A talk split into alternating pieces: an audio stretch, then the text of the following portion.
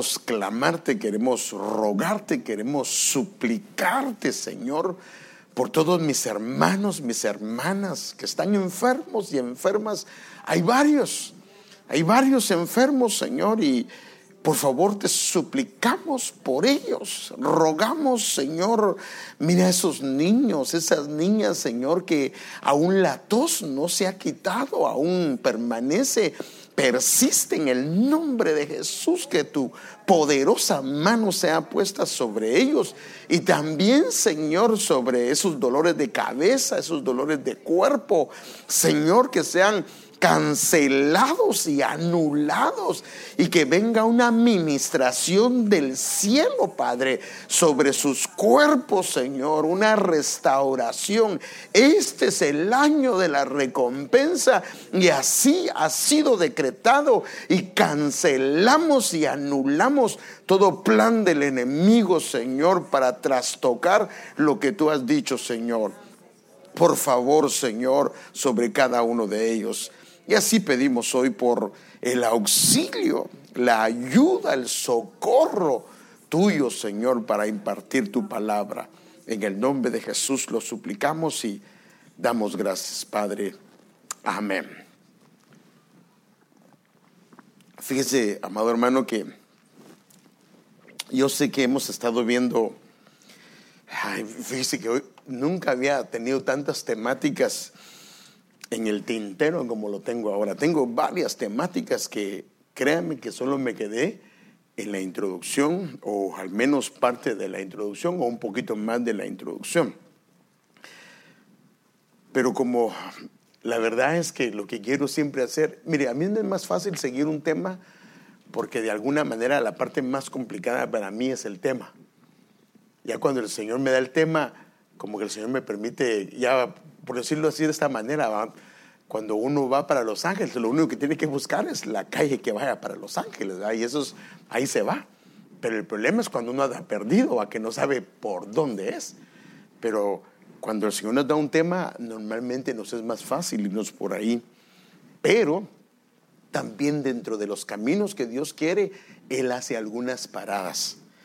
Entonces, eh, de alguna manera quería continuar varias de ellas, pero fíjese que esta mañana, hermano, me venía a la mente un pensamiento y, fíjese que me venía a la mente un pensamiento y, no le voy a decir que ya me había levantado porque normalmente me despierto y me quedo en mi cama un rato pensando y generalmente eh, ahí hay, hay unas cosas que el Señor me permite rumiar y estaba eh, con un pensamiento que tiene que ver con los atributos de Dios. Y el pensamiento que me venía es este. Se lo quiero compartir. Es este. La bondad de Dios dada, compartida e impartida. Ese era el pensamiento que me venía. Pero me venía como en forma de tema. La bondad de Dios dada, compartida e impartida. Eh, dada, compartida podría ser también entregada e impartida y, luego va a ver que tiene que ver con, con nuestro Señor Jesucristo. Ahora, cuando hablamos de la bondad de Dios, fíjese, aunque yo sé que hablamos en primer lugar de un concepto,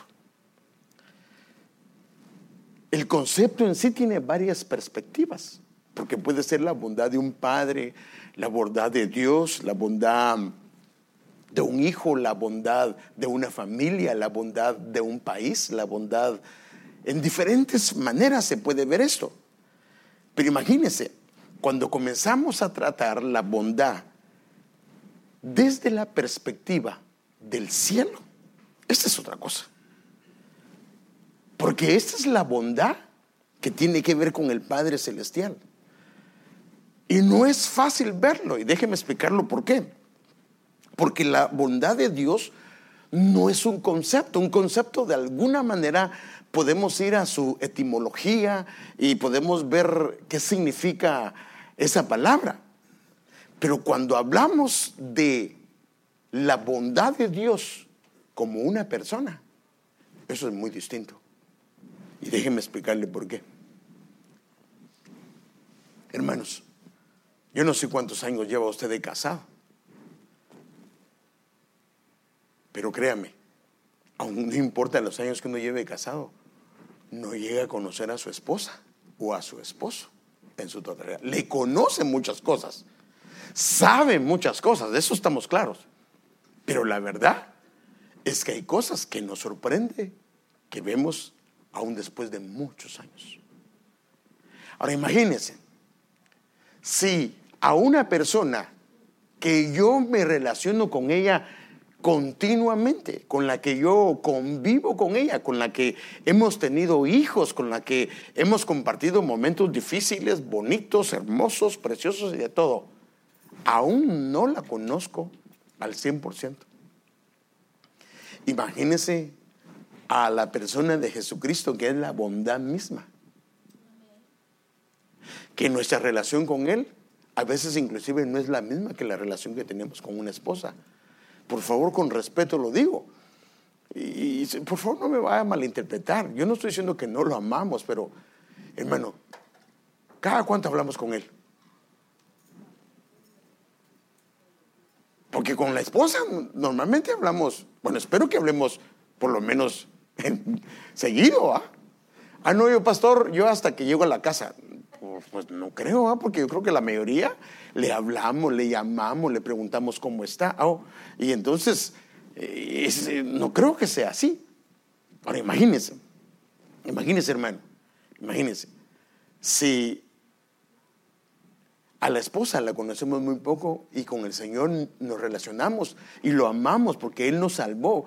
Nosotros no lo amamos a Él primero, Él nos amó primero a nosotros. Y aún sin conocerle, Él tuvo bondad y misericordia de nosotros. Pero hermanos, lo que el problema es que nosotros sabemos que Él es todo lo que Dios dice que es, pero no hemos experimentado lo que Él es. Eso es una, una gran diferencia y por eso hemos hablado muchas veces que aunque sabemos que es la bondad, que, perdón, que sabemos que es la provisión. Una cosa es tener el, el, concepto de lo que significa y otra cosa es haberlo experimentado.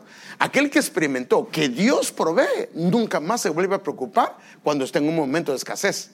Pero aquel que solo conoce que Dios provee, pero no ha experimentado la provisión de Dios cuando está por un momento de escasez, va a sufrir. la idea de Dios es que lo conozcamos. Entonces podemos conocerlo el concepto, la bondad de Dios, pero no en experiencia. Y cuando la conocemos de experiencia, entonces, hermanos, viene una cantidad de cosas. Por eso es que yo quisiera darle algunos pincelazos a eso, ¿verdad? Si el Señor me lo permite. Entonces, un concepto lo podemos explicar desde su perspectiva etimológica, etc.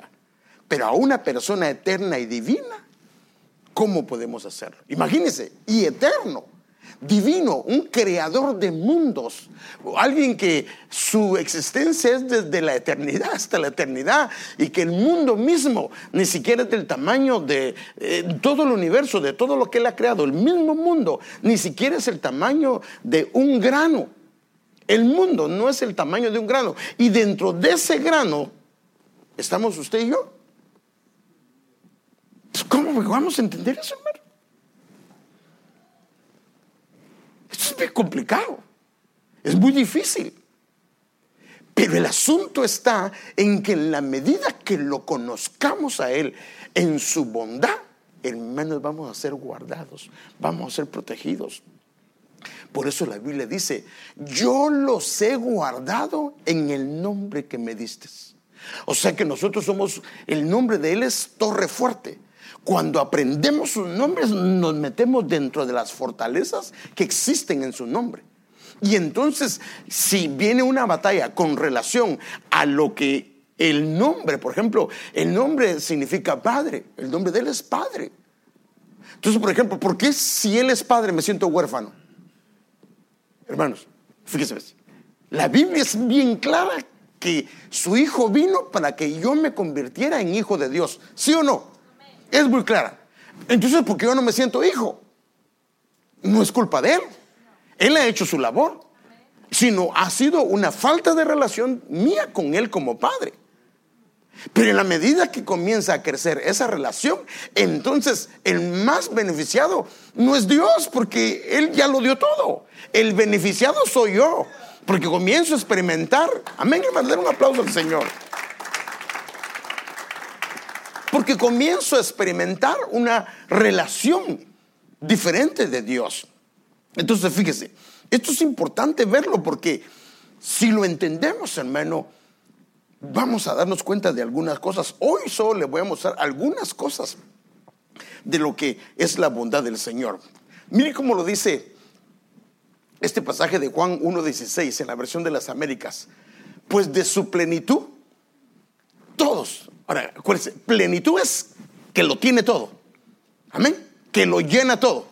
Que Él lo tiene todo. De su plenitud, o sea que Él es completo, es completo en todo el sentido de la palabra. Está hablando de Cristo.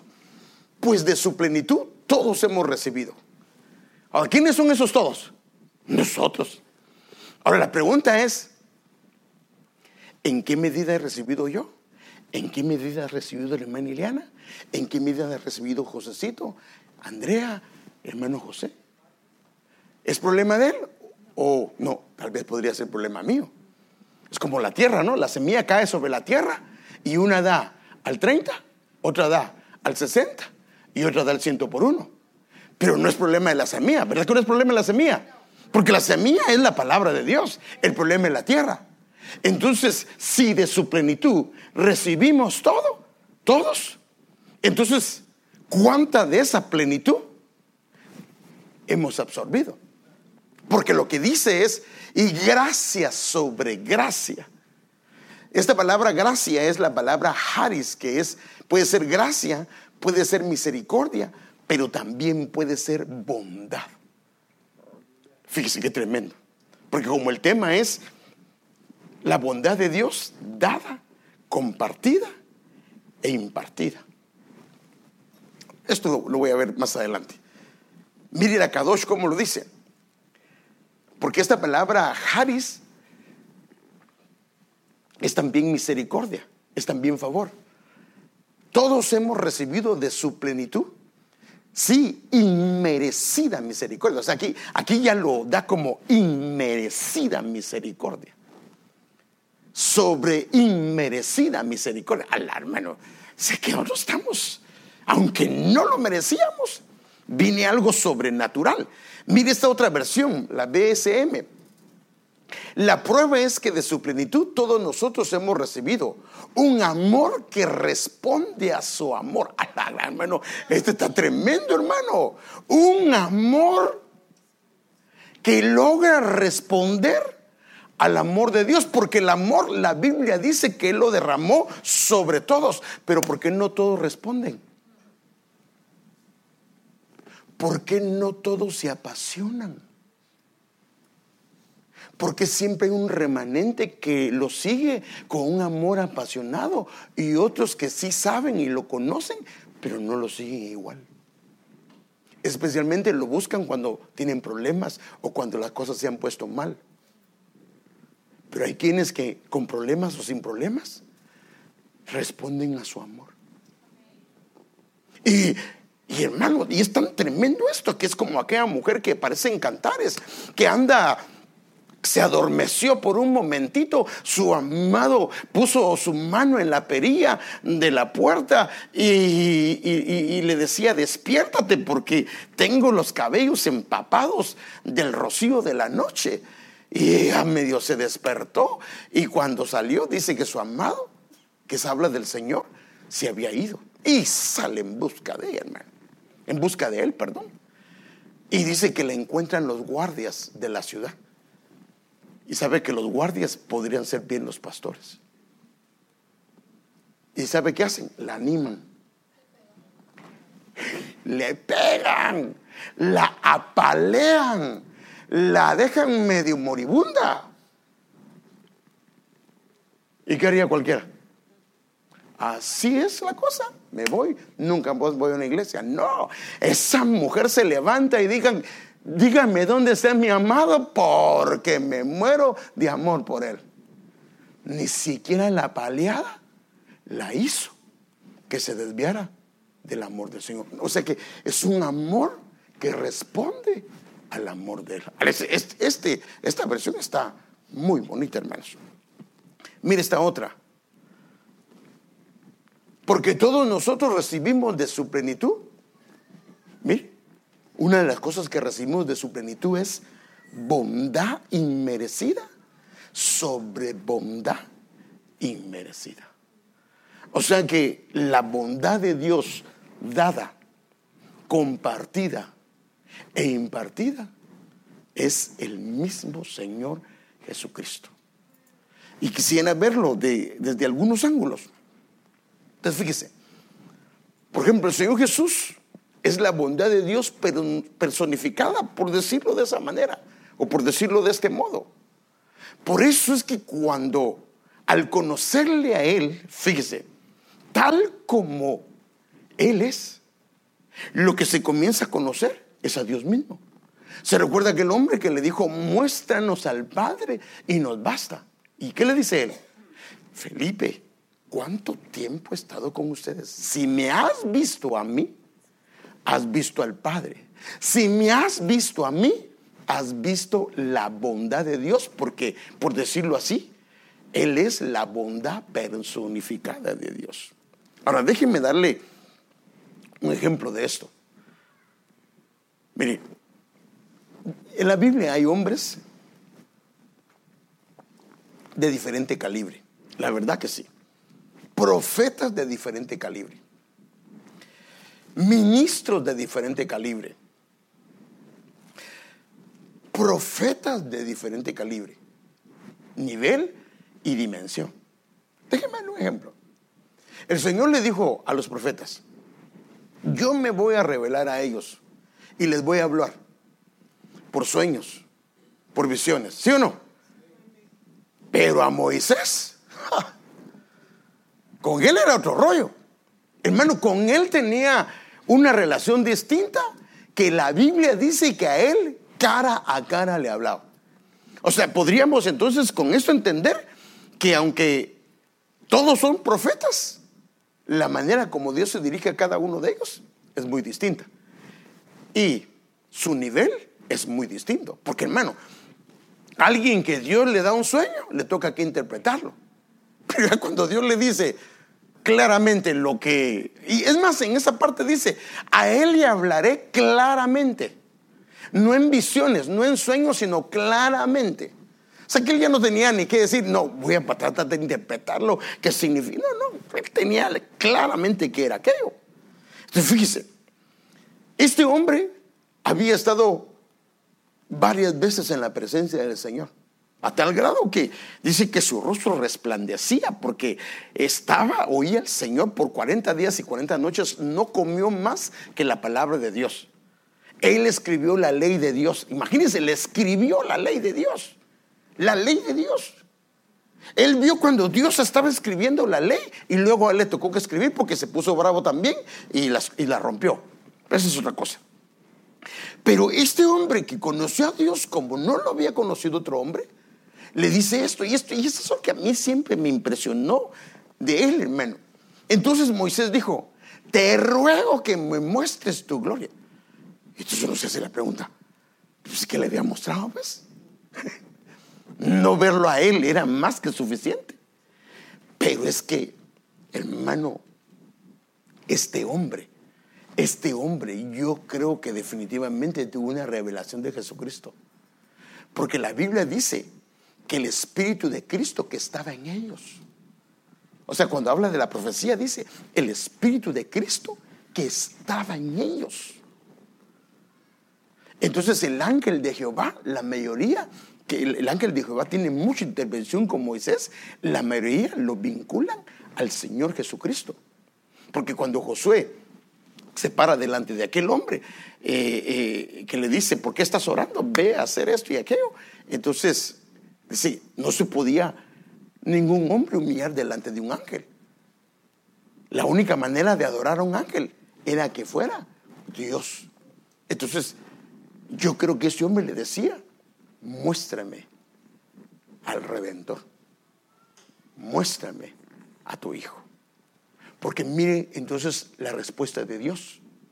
Porque alguien diría, ah, entonces le va a traer, hermano, si el hombre no está preparado para ver la majestad de Dios, se muere. Por eso es que todo lo que Dios ha hecho es restaurarnos con su sangre y comenzar a llevarnos de gloria en gloria para que un día estemos en su presencia y podamos permanecer delante de Él. Si no es como aquel hombre que vea, ni siquiera podemos ver el sol porque nos quedamos ciegos. Entonces, ¿cómo podríamos ver al Señor en su presencia? No podríamos. Tenemos que ser preparados.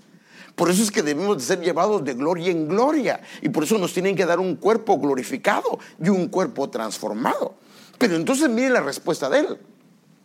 Y el Señor respondió, este es el Padre, yo haré pasar toda mi bondad. O sea que la gloria de Dios, aquí el Padre, la vincula con la bondad. Yo haré pasar toda mi bondad delante de ti. Ahora, note esto, hermano. No está diciendo mi bondad, sino toda mi bondad. A mi manera de ver. Esto es Cristo, hermanos. Entonces, por eso es que dice que cuando nosotros vemos eh, el rostro descubierto de Cristo, estamos viendo la gloria de Dios. Yo haré pasar toda mi bondad delante de ti y proclamaré el nombre del Señor delante de ti. Tendré misericordia. Entonces, cuando somos expuestos a la bondad de Dios, entonces Él tiene misericordia del que tiene que tener misericordia y tiene compasión de quien tiene que tener compasión. Pero sigamos leyendo. Y añadió, fíjese, ese es el, este es el versículo, este es el versículo 18 y 19 y el versículo 20. Y añadió, no puedes ver mi rostro, porque nadie me puede vivir y vivir Nadie me puede ver y vivir. Pero mire cómo lo, como que le da, como que le da algo que le dice, pero es que esto es lo que puedes ver. Entonces el Señor dijo, ahí hay un lugar junto a mí y tú estarás sobre la peña. Como quien dice, estarás dentro de Cristo y vas a ser edificado sobre Cristo. Porque al que oye mis palabras y las hace, le compararé a aquel hombre que edifica su casa sobre la roca. Y sabemos que la roca es Cristo. Y sabemos que cuando el Señor fue herido, ahí nació la iglesia. Versículo 22. Y sucederá que al pasar mi gloria te pondré en una hendidura. Ahora, aquí comienza a explicar. Te pondré en una hendidura de la peña, o sea, Cristo, y te cubriré con mi mano hasta que yo haya pasado. Después apartaré mi mano y verás mis espaldas, pero mi rostro no verás. En otras palabras, verás las espaldas del pastor de pastores. Porque, ¿Por qué va a ver la espalda? Porque como oveja sigue a su pastor. Las ovejas son la voz del pastor y le siguen. Ahora imagínense, hermano. Esto es impresionante haré pasar toda mi bondad delante de ti. Entonces, el Señor Jesús es la bondad de Dios. Por eso es que el conocerle a Él es conocerle a Dios mismo. Es conocerle a Él mismo. Mire cómo lo dice esta versión, me gusta cómo lo dice esta versión. A fin de poder mostrar en los siglos venideros, las abundantes riquezas de su gracia esto también puede ser interpretado como las abundantes riquezas, sobre abundantes riquezas de su bondad. Por su bondad para con nosotros, ¿en dónde? En Cristo Jesús. Mire esta otra versión. Para manifestar en las edades venideras la grandeza de la riqueza de su gracia y su bondad, la cual mostró para con nosotros mediante Jesucristo. Entonces, Jesús, el nuestro Señor Jesús, es la bondad de Dios. Definitivamente. Toda su bondad está en Él. Y por eso es que cuando nos ve a nosotros, ve a su Hijo. Y cuando el diablo llega con quejas y con todo lo que pueda llevar de nosotros, hermano, porque la verdad es que como hijos, algunos la regamos más que otros, pero todos sin excepción la regamos. Porque el corazón del hombre de continuo es hacer el mal. El corazón del hombre eh, es difícil que se restaure de un solo. Hermanos, algunos pasamos años de años para quitarnos una cosita. Hay mañitas que tenemos que, hermano, llevan años. Y por eso es que a veces somos muy, se nos olvida y a veces queremos que los jóvenes cambien de la noche a la mañana. Y yo siempre le digo a mi esposa, ¿te recuerdas cuándo pasamos con esto? a veces se le olvida a uno, ¿verdad? Claro, ya venció eso el hermano, ya venció eso la hermana, pero no se nos olvida que cuánto tiempo pasó. Porque si las, si, si las venciéramos las cosas que tenemos que vencer en una semana, las semanas que llevamos de vivos, o de creyentes, o de vivientes, ¿cómo estaríamos como hijos de Dios? Hermanos, parecía ver al Señor Jesús en persona. ¿Sí o no? Pero vemos las otras, ah, es que vemos el látigo, ah, que está bravo y tal. Eso lo vemos, pero no vemos las otras cosas bonitas. Si nos tocara que estar en el grupo donde dice, apedréenla, apedréenla, tal vez nosotros mismos agarraríamos la piedra también. Bueno, pero déjeme enseñarle algo, porque esto es lo que quisiera entrar.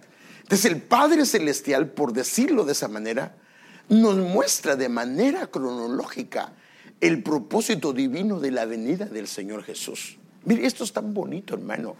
Eh, de hecho, esa es la manera como lo pensaba cuando estaba rumiando, el Señor me traía esto a mi mente. Entonces, la bondad de Dios en Jesús. Podemos ver primero que el Padre dio, ¿se recuerda el tema?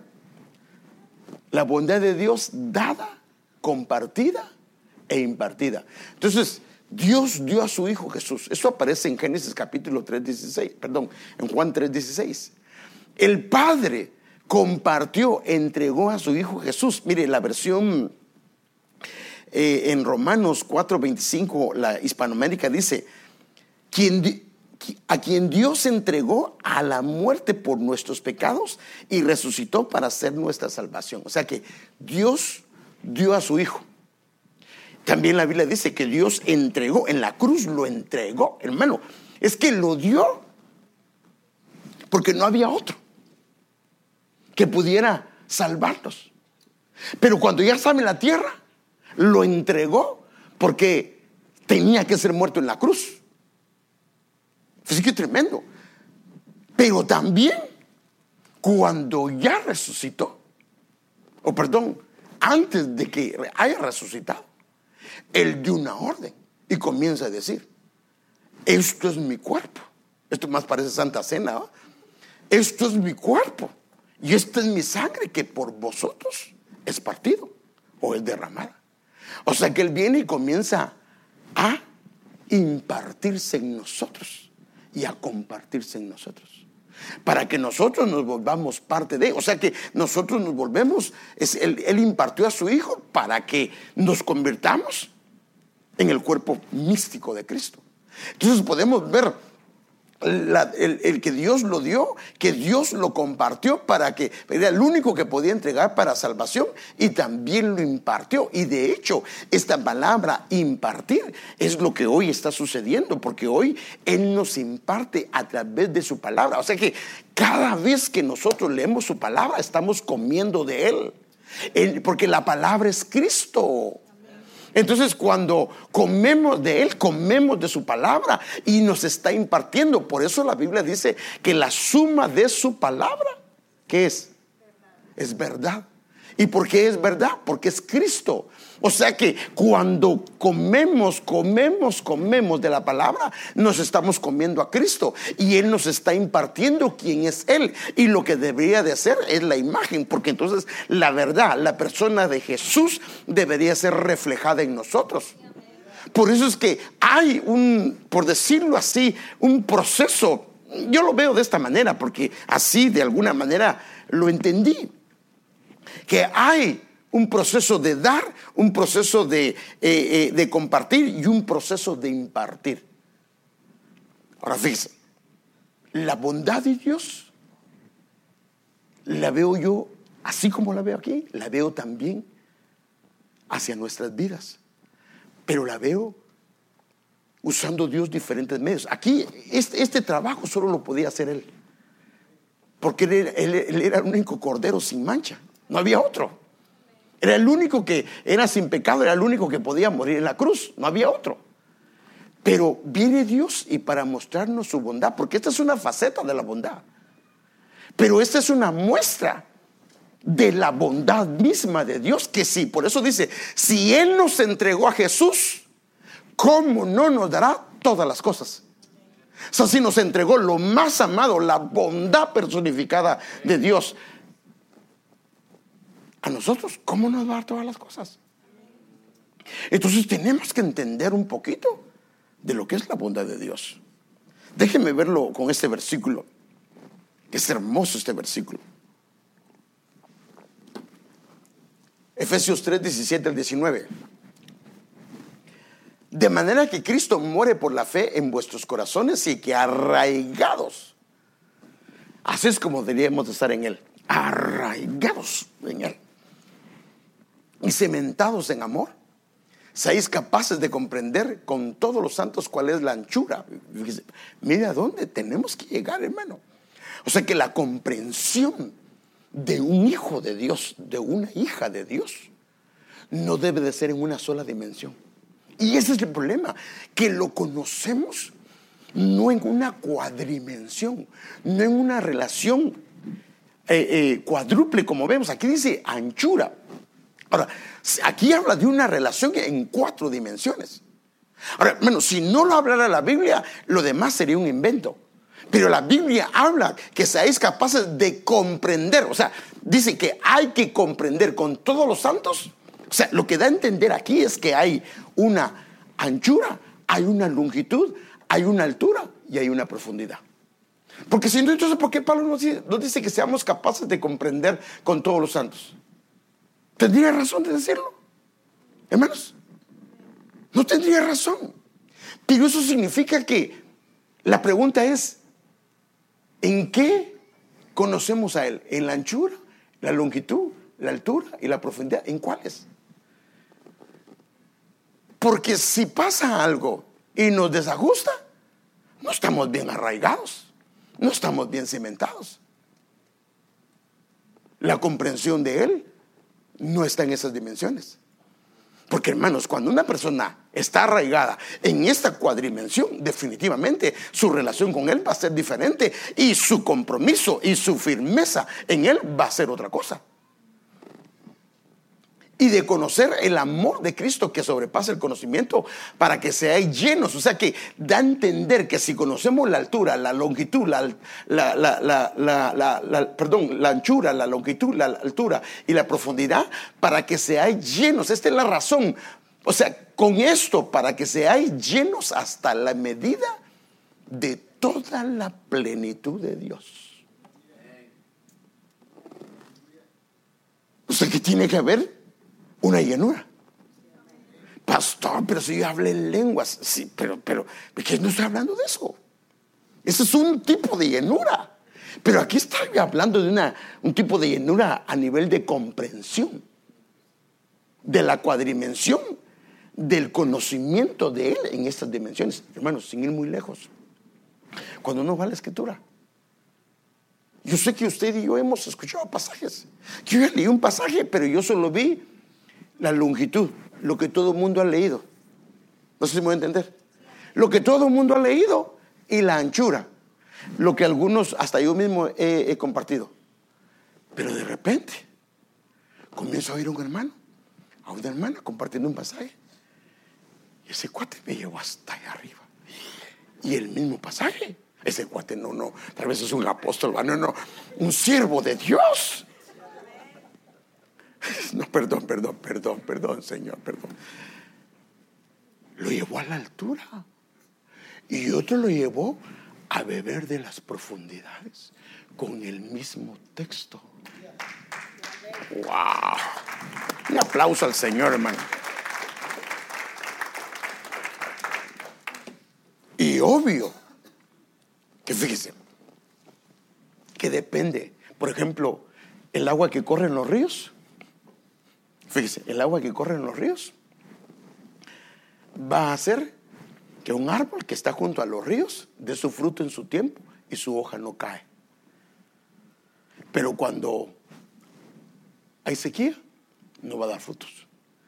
Pero el, árbol que bebe de los ríos que están abajo, no importa si arriba hay sequía, no importa si arriba no hay nada, ese árbol siempre va a dar fruto. No es que en la iglesia no hay amor, en la iglesia no hay presencia, no. Si Él está ahí, no va a tener problema con eso.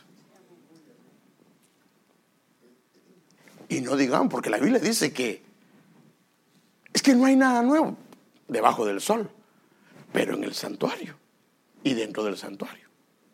Ahí hay otra revelación.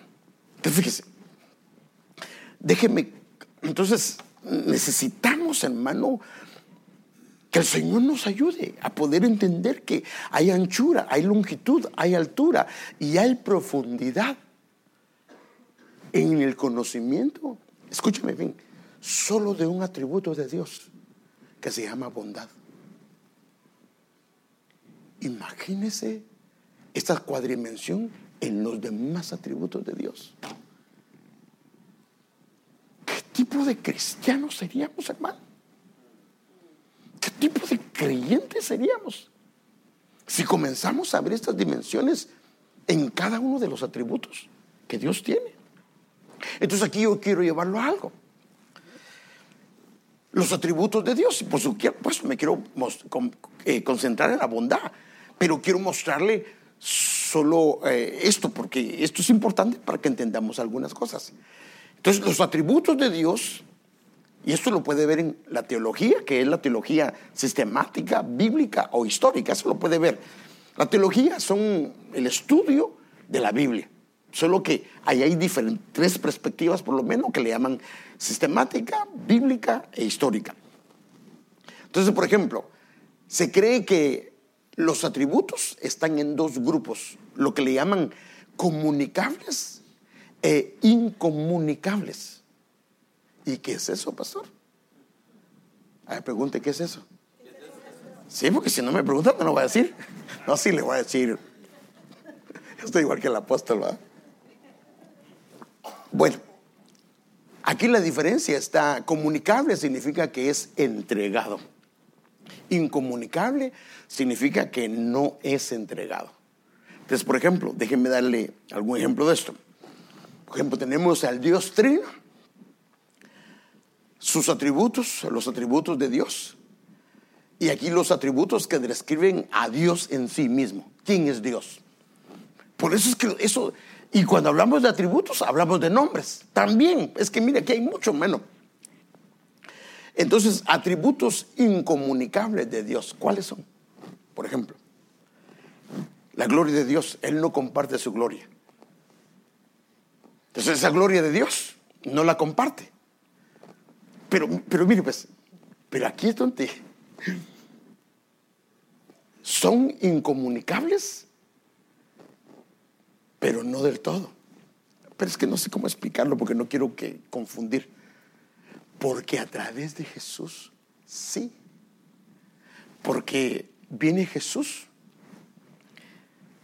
nos metemos en Él y entonces venimos y estamos sentados juntamente con Él. De la gloria que le dieron a Él, que es incomunicable, la recibimos también nosotros. Amén. La honra que le dieron a Él, la recibimos también nosotros. Entonces la gloria de Dios es incomunicable. Por eso dice, no comparte su gloria con nadie. La inmutabilidad significa que Él no se corrompe nunca. Y en esa, nosotros ahí vamos. Pero todavía cambiamos, somos cambiantes, ¿va? Somos variantes. La omnipotencia significa que tiene todo poder. Pues eso no lo tenemos. La omnisciencia, omnipresencia significa que estamos en todo lugar. Dios está en todo lugar. Y eso es obvio que no estamos. A veces Dios nos permite ir. Pero cuando estemos en su presencia, donde esté Cristo, ahí va a estar su novia por todos lados. La omnisciencia significa que omni, omni es todo. Y ciencia es ciencia, es que todo lo sabe. Pues eso tampoco nosotros no lo sabemos. El don de sospecha sí lo tenemos. Eso sí, sí tenemos todos. Sí, porque todo el mundo sabe. Ah, yo creo que es eso vos. O sea, pero es sospecha, no es, no es el don de ciencia. La eternidad de Dios no la tenemos, pero en Cristo ya la tenemos. Amén. Eh, la unidad, hermano, la tenemos en Cristo, pero si usamos los vínculos de Cristo. En Cristo sí, pero fuera de Cristo. Por eso es que cuando la iglesia es carnal, no hay unidad. Pero solo está mostrándoles algunos de los, y eso están en lo que habla la teología. Entonces, atributos que describen a Dios en su actividad hacia sus criaturas. Ahora, estos son otros. Estos son los atributos comunicables de Dios. La bondad, el amor, la misericordia, la gracia, la santidad, la justicia, la veracidad. Pero fíjese, pero la bondad, que la ponen ellos en, primer lugar, creo yo, que tiene varias facetas. La bondad es la bondad que venimos como seres humanos. Hermanos, si uno dejó de ser bondadoso, no es culpa de Dios.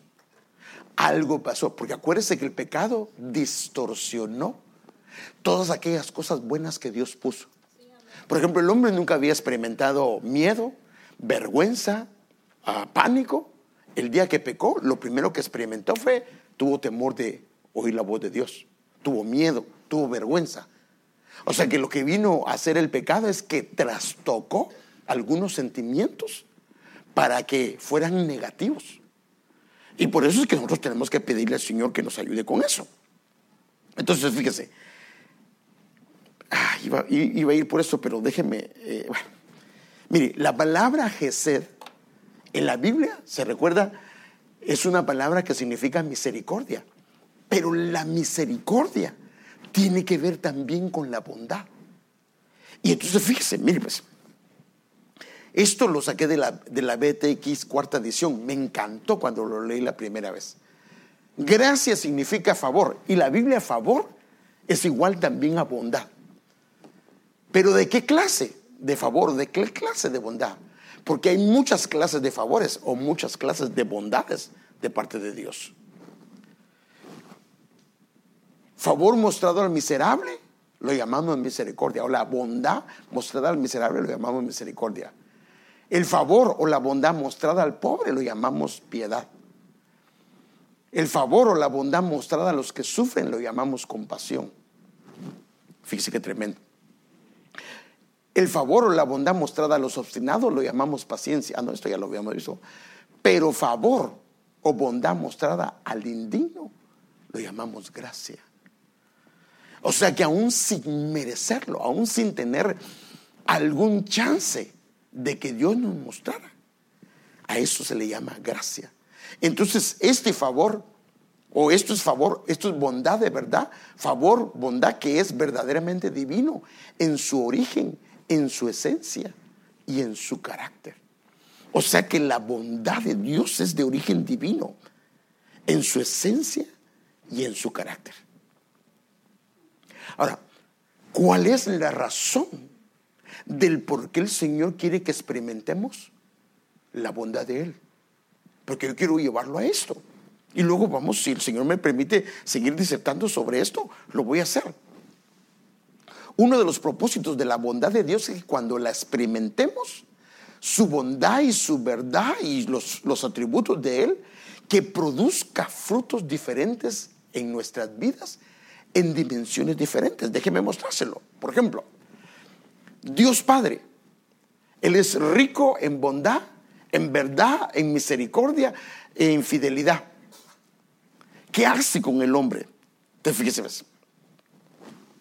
Primero, fluye su amor y su verdad y su bondad hacia el hombre. Que lo que hace Dios es que fluye su amor, su verdad y su bondad por medio de Cristo hacia el hombre. Ahora, ¿qué es lo que produce en él? Produce fidelidad. Porque nosotros, hermanos, cuando comenzamos a ver lo que Él es para nosotros, lo que Él hace para nosotros, nosotros comenzamos a decir, no me he portado bien. ¿Sí o no? Es incorrecta la manera que le he respondido al Señor.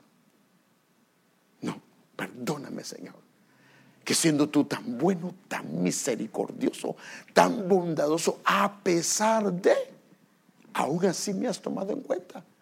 Y comienza a haber una fidelidad hacia, el Señor. Pero comienza a haber algo.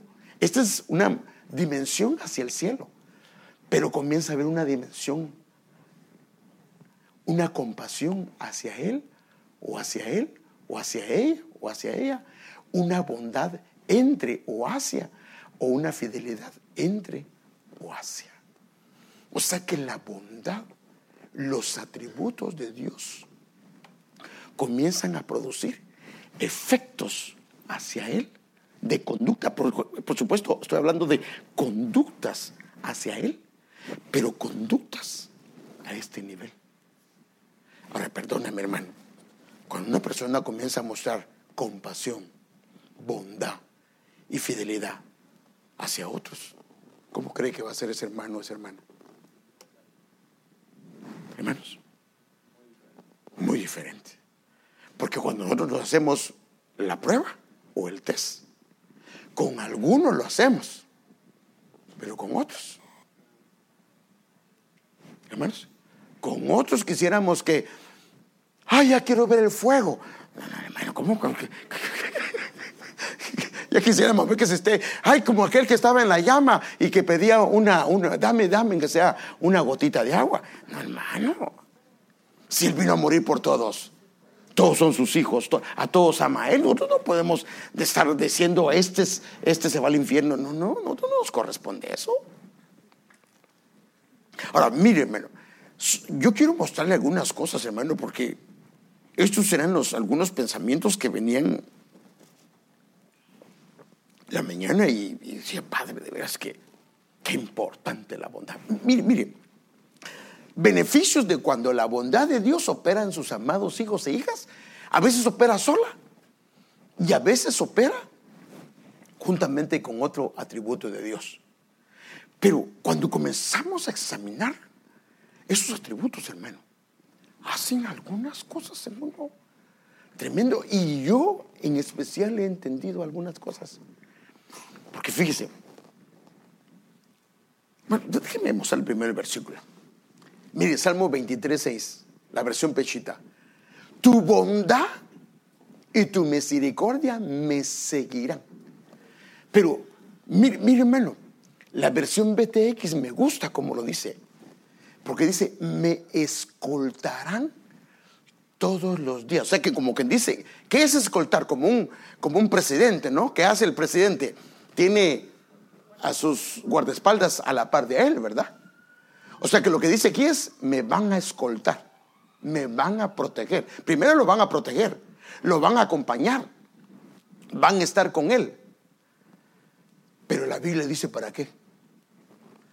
Para que habite la casa de Jehová por largos días, para que yo tenga una permanencia continua. O sea que cuando un hermano, una hermana es fiel, se congrega, está en su casa todo el tiempo, es porque la bondad de Dios se le ha revelado, hermano. Que un aplauso al Señor. ¿Sí o no? ¿Está claro esto o no está claro? Me escoltan todos los días de mi vida. ¿Para qué? Para, para, aquí está clarito, hermano, para que habite, para que more, para que sirva, para que esté todos los días. Entonces, el ser fiel, el hermano, lo felicito porque usted es fiel. Gracias, hermano. Es que si yo, yo, yo, no, no, no, no, es la bondad y la misericordia que se quiere quedar en la casa, le dice, no te quedes, no seas flojo, levántate. Sí, sí, no dices, para la iglesia. Porque, hermano, en la iglesia no somos los únicos que nos congregamos en la iglesia.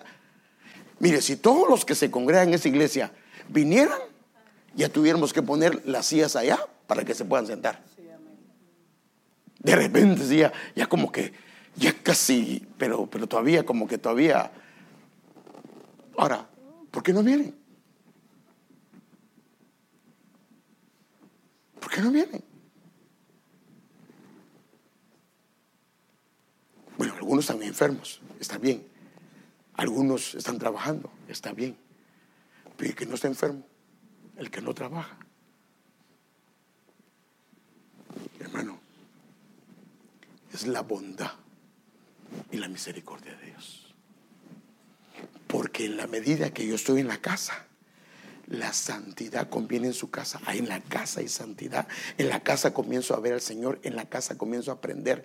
Porque lo que pasa es que cómo fructifica, uno cuando está en su casa y lo que lo hace fructificar un árbol. Un árbol tiene un agua que le sirve para cultivar, un agua que le sirve para crecer y un agua que le sirve para madurar. Y la más abundante es la que es para crecer. Por eso este es el invierno. Esta es la de primavera, esta es la del invierno y esta es la última la lluvia tardía. Entonces la lluvia para crecer es la enseñanza. Y en la iglesia siempre hay enseñanza. Tenemos la doctrina. Hermanos, inclusive de verdad, y vive Dios, y no se lo digo porque lo quiera regañar en ningún momento. Yo le mando mensajes. Aparte de los mensajes que vemos acá, yo le mando mensajes. Si lo lee, está bien. Si no lo lee, también está bien. Esa es su decisión. Porque ahí es donde usted tiene que comenzar a decir, Padre, yo lo voy a hacer y comienza a exponerse y a buscar, pero la bondad y la misericordia no me dejan. O sea que si no está operando eso, el trabajo se mete, el negocio se mete, se mete otras cosas. Y claro, si a mí me dice, hermano, discúlpeme, pero esto y esto, ¿qué le puedo decir yo? ¿Qué le puedo decir yo? Está bien, hermano, ningún problema. Pero yo veo que cuando la bondad y la misericordia lo escoltan, esa misma lo dice, no, no, no, no, no, papadito, tú no fuiste extraído para congregarte de vez en cuando. Tú vas a estar aquí firme para que des fruto, un fruto abundante. Ja. Es cuando, solo un versículo, y ese fue el versículo que en la mañana el Señor me hizo cuando había ese versículo, que Padre Santo. Mire ese otro versículo. O tienes en poco las riquezas de su bondad o sea que la bondad tiene riquezas. ¿Sí o no? Eso está claro por el versículo. Tolerancia y paciencia. o sea que la podría ser parte de, la, de, de las riquezas de la bondad, la tolerancia y la paciencia de Dios. Ay, Padre Santo. Mire, hermano.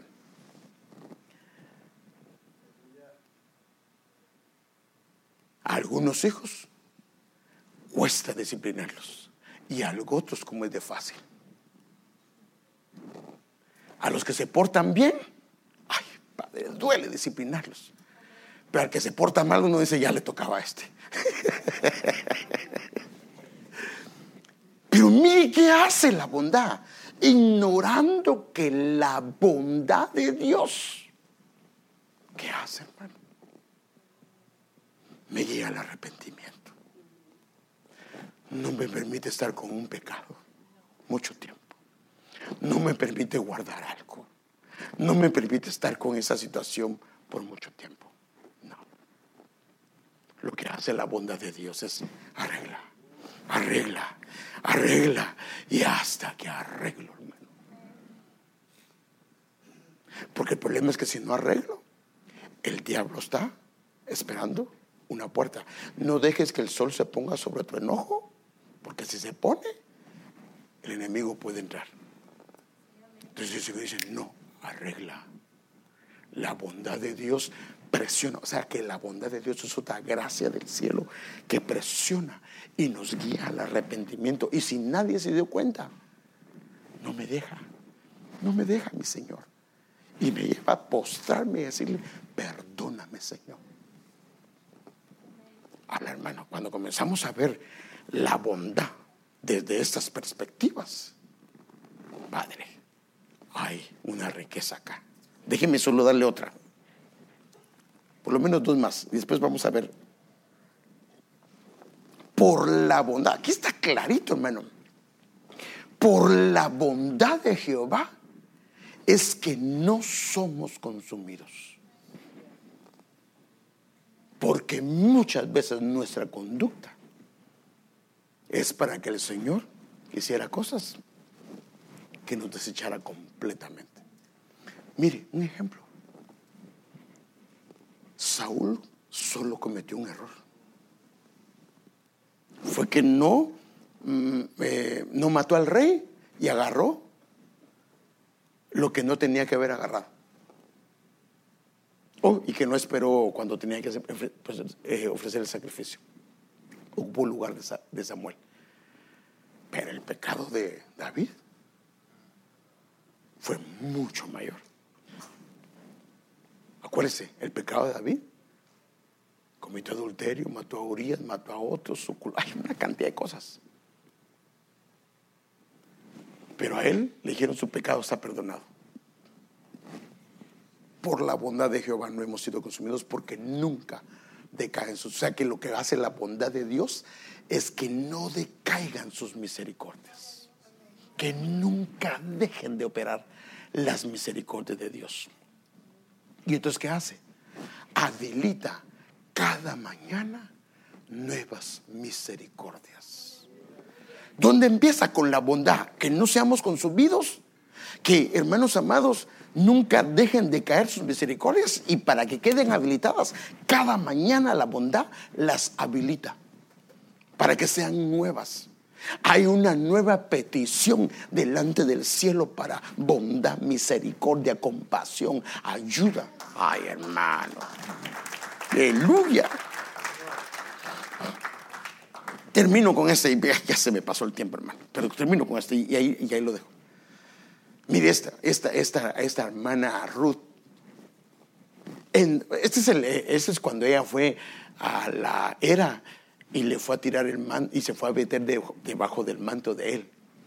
Entonces dijo, ¿quién eres? Ella respondió, yo soy Ruth, tu sierva. Extiende el borde de tu capa sobre tu sierva por cuanto eres pariente cercano.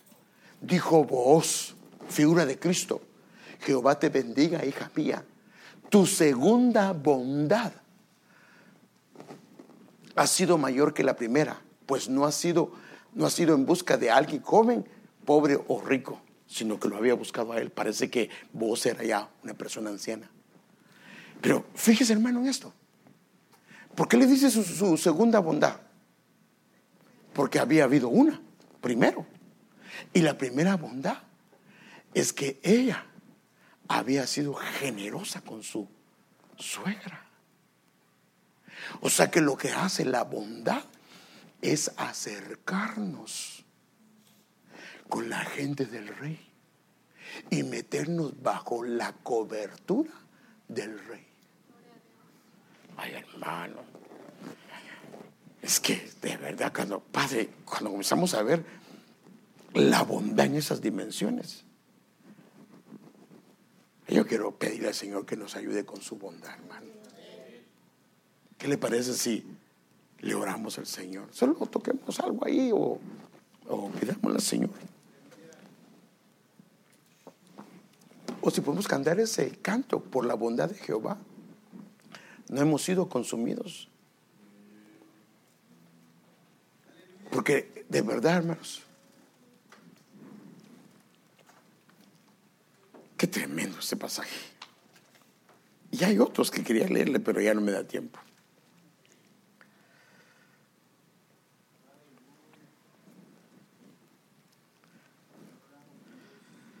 La bondad de Dios dada, compartida e impartida. Y créame, ni siquiera lo vimos, porque solo vimos el concepto de la bondad.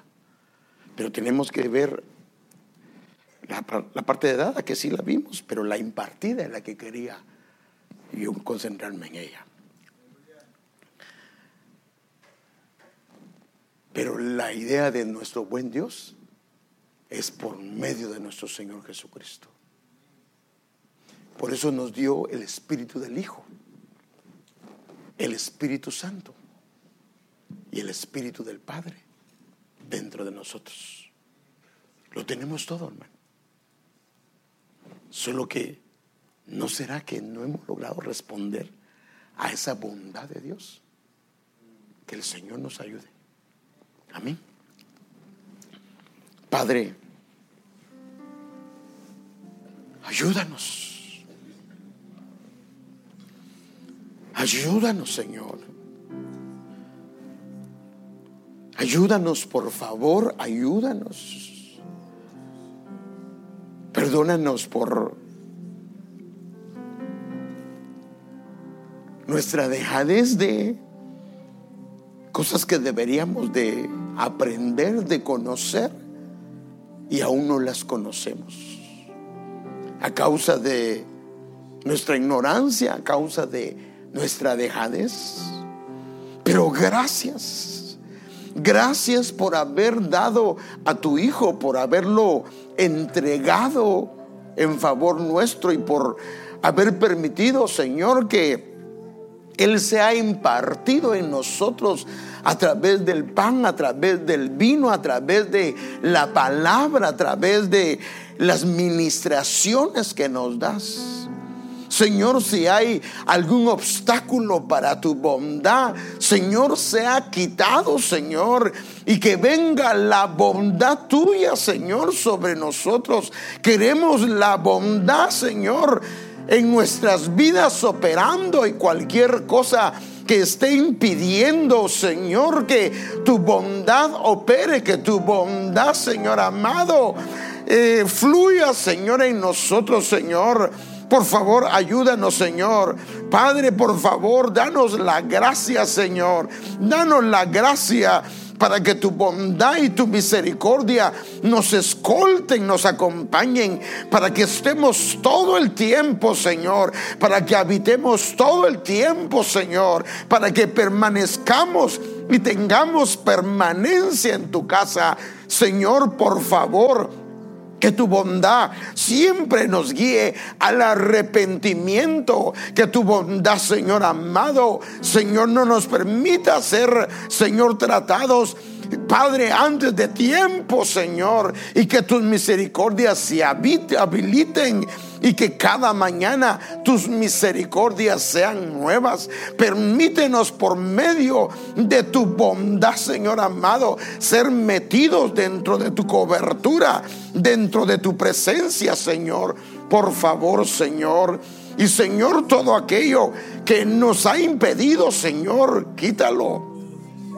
Y clamamos, Señor, clamamos esta mañana que nos perdone, Señor por no entender, Señor, la bondad tuya, Señor, la bondad en la faz de Jesucristo, la bondad en Jesucristo. Perdónanos, Señor, por a veces, Señor, desconocer estas cosas que es nuestra responsabilidad. Pero si tú no nos abres los ojos, si tú no nos abres los oídos, ¿cómo lo vamos a ver, Señor? Danos tu gracia, danos tu favor, danos tu ayuda, Señor. Queremos experimentar, no solo conocer, experimentar tu bondad en sus diferentes dimensiones. En el nombre de Jesús.